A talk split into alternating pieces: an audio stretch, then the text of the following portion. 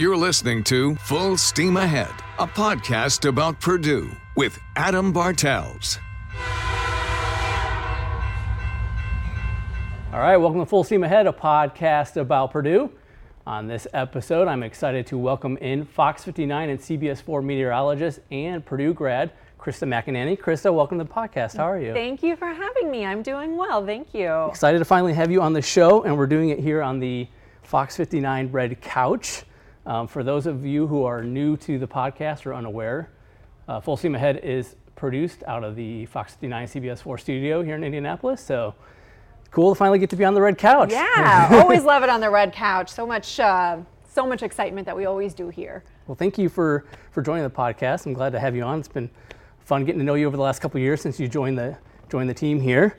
Uh, let's kind of talk about letting people get to know you here. Um, where are you from originally, and then how did you wind up at Purdue University? Oh, so I am actually originally from West Lafayette, okay. so that would seem like a normal choice to go to Purdue. Um, but you know, I certainly had kind of a crazy path uh, actually getting back there. I've had a lot of changes in what I've decided on where I wanted to go. But I grew up in West Lafayette, and Purdue was pretty much like my playground. Uh, the main thing I remember growing up was the fountains. Okay. I remember playing at the Big Tall Fountain by the engineering schools, and then um, the one at the liberal arts buildings, that fountain there, and that would be our summer fun. what are we going to do today? We would get all of our balls and take them to the fountain, throw them in, and it was it was my playground, and um, it was just such a fun place to be before I even knew how fantastic they were academically. And I did mention that you know I kind of went on this roundabout path, but you know I'm actually from a family where everybody went to Purdue, being a little bit of a, I don't know that rebel would really be the right word. I was like, no, no, no, everybody's doing that. I don't know that I want to. So, but I, as I grew up and matured, I realized just what a fantastic school it was. Mm-hmm. And I had a lot of other opportunities, but I was like, why would I? Go away from the school that not only do I have so many personal memories that are so great, but they offer a really good educational opportunity. So yeah. it was it was meant to be. It just took me a minute to realize that of course that was the right decision. For sure. I remember my freshman year when I got there for Boiler Gold Rush, which I believe is going on this week actually. Uh, being told you got to do the fountain runs, you got to do the fountain runs. So yeah, going yeah. to the liberal arts building and the engineering fountain and, and doing those always great memories. Uh, so when you got to Purdue, or uh, the studies you focused on Purdue, what did you choose and, and why? So I have two degrees from Purdue. Um, the one that makes the most sense, uh, and for obvious reasons, I chose was our, my meteorology degree. So much fun going through that program. I also have an acting degree. Um, I got it. It was really just for fun. While I was getting my other degree, I had the time to take some extra classes and.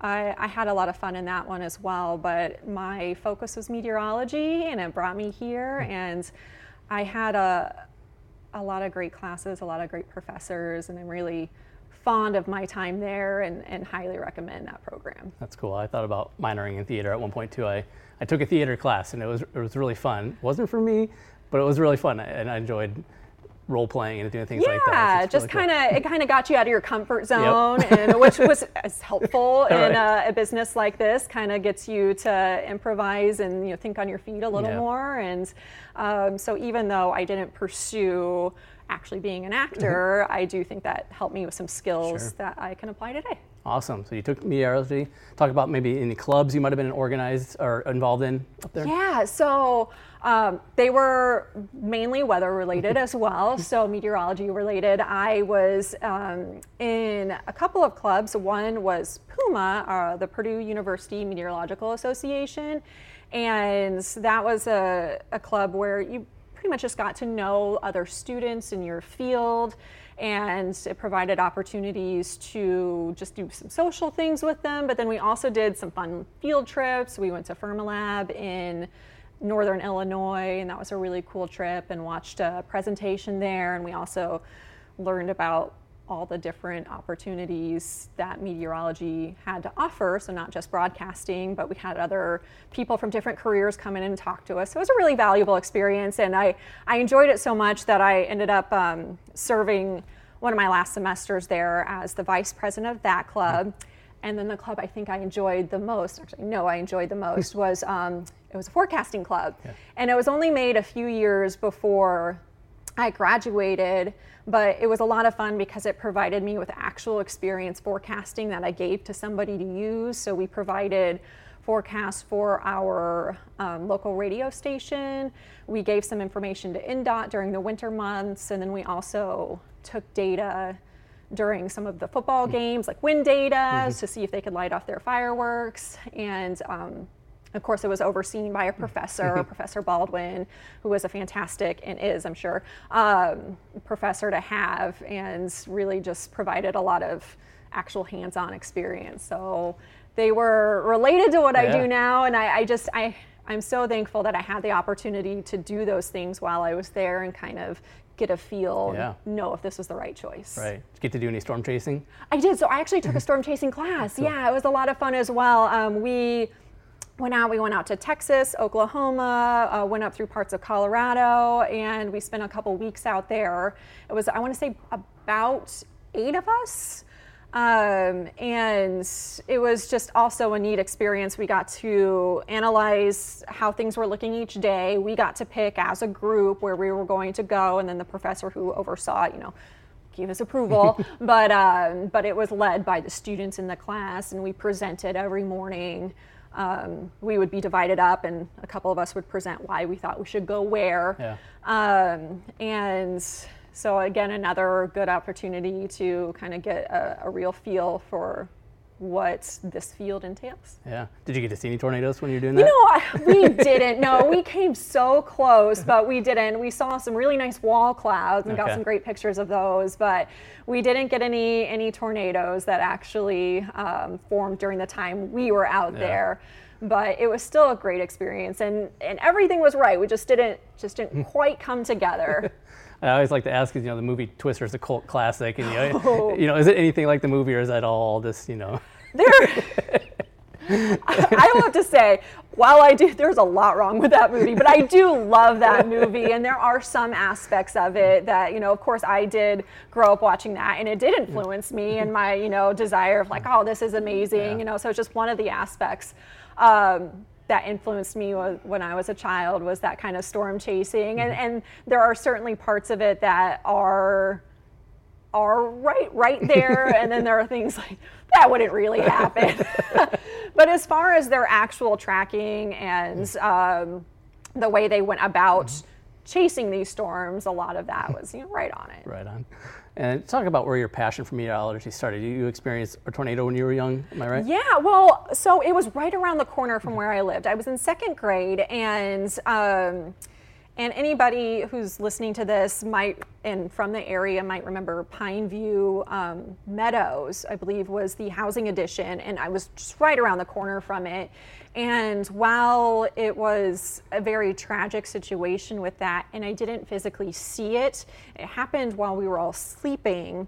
Um, and sadly, some people did die, but just knowing just the power mm-hmm. that nature has I became very obsessed after mm-hmm. that. And, you know, seeing my mom took us out the next morning and we saw all the damage and just knowing how quickly those things can develop and things can change just made me want to learn more.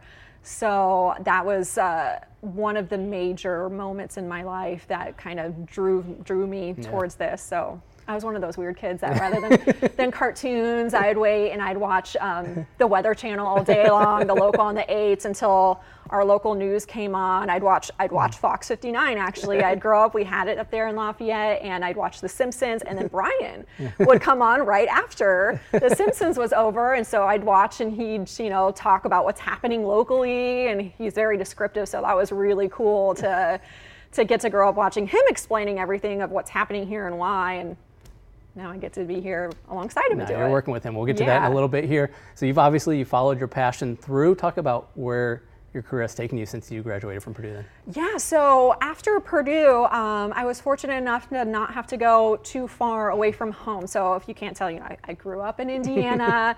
I went to Purdue. I did, I lived in Illinois for a very brief time and then I came right back to Indiana.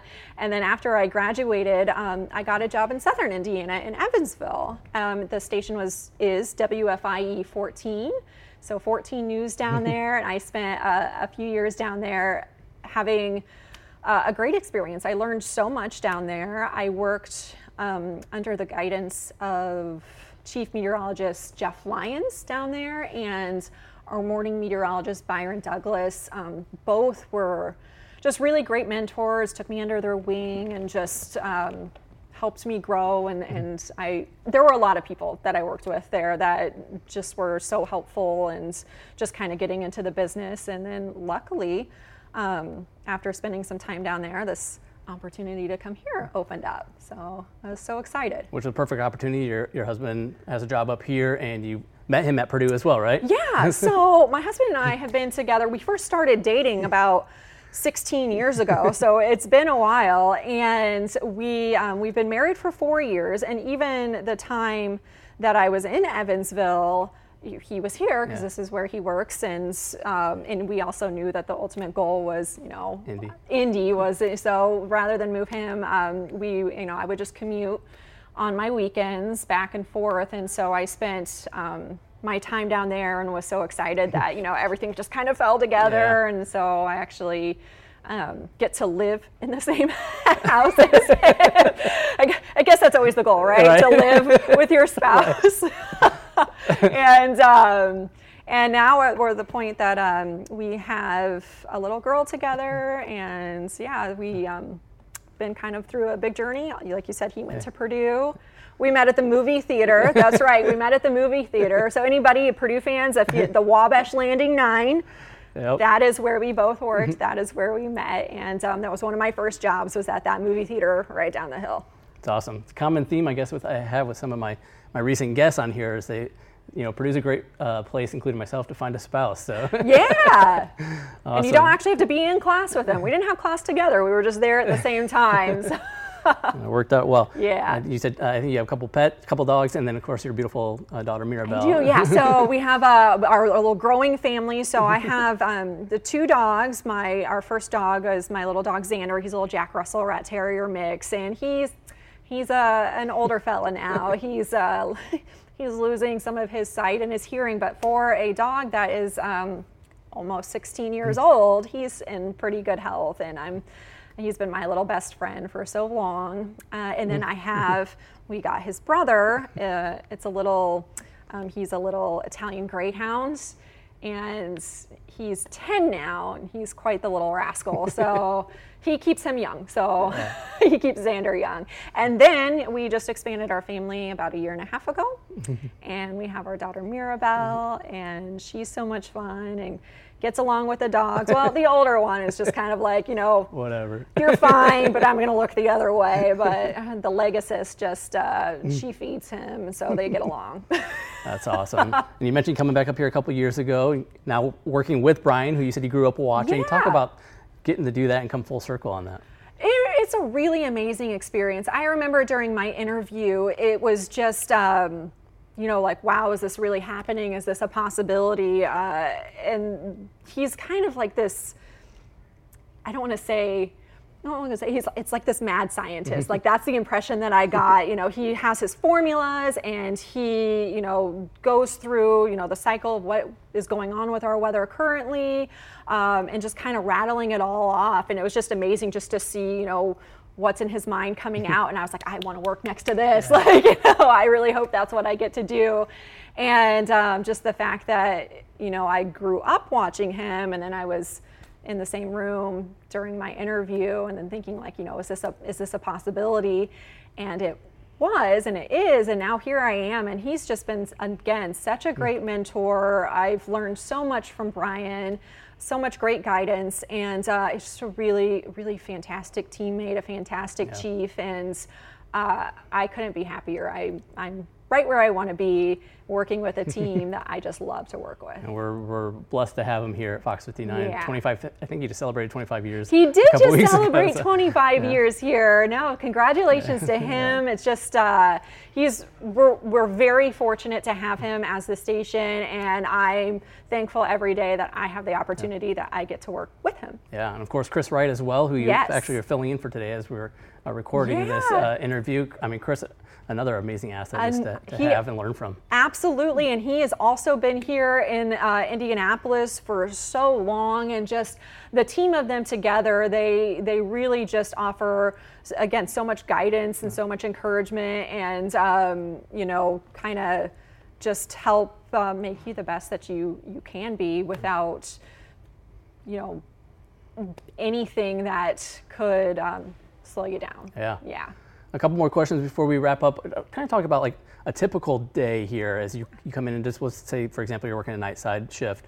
Talk about your day as you kind of get ready for our newscast. Yeah, so and every shift is just a little bit different depending on what time I come in. But so for a shift like today, um, where I don't have as much time before a show, um, it's right into, but luckily, I'm usually waiting for new data to come yeah. in uh, right around the time that I arrive at work for these evening shifts.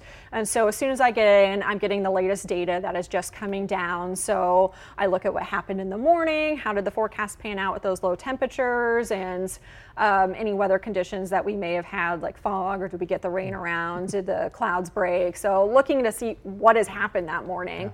Yeah. Um, and then I look to see okay, you know, what's the new data coming in? How's everything lining up compared to, you know, what I thought it was going to be the day before, what I forecasted it was going to be the day before, and seeing what kind of changes. And I have my notes. I keep all of the model data from every day before and seeing, uh, you know, are they changing? Which ones are, are being more consistent? Which ones are making more of a jump and why are they doing that? So just analyzing the new data and then it's a matter of informing everybody here what's going on so we know how to tease the weather in the for in the all the newscasts. And then um, and then building your graphics. And we have other things to do. It's not just you know i put a forecast together right. and i started talking about it you know. You have to build your graphics too and yeah. make sure that those are appropriate for the story you're telling. But then we have other things we do. We provide forecasts to radio stations. We provide forecasts to uh, newspaper. We um, you know, have to update our website. We write blogs. We have to get social media out. So there's a lot more than just, you know, oh, I put a forecast together, which takes plenty of time right. in its own. Um, but then there's so many platforms nowadays right. that we um, have to to work with all those too.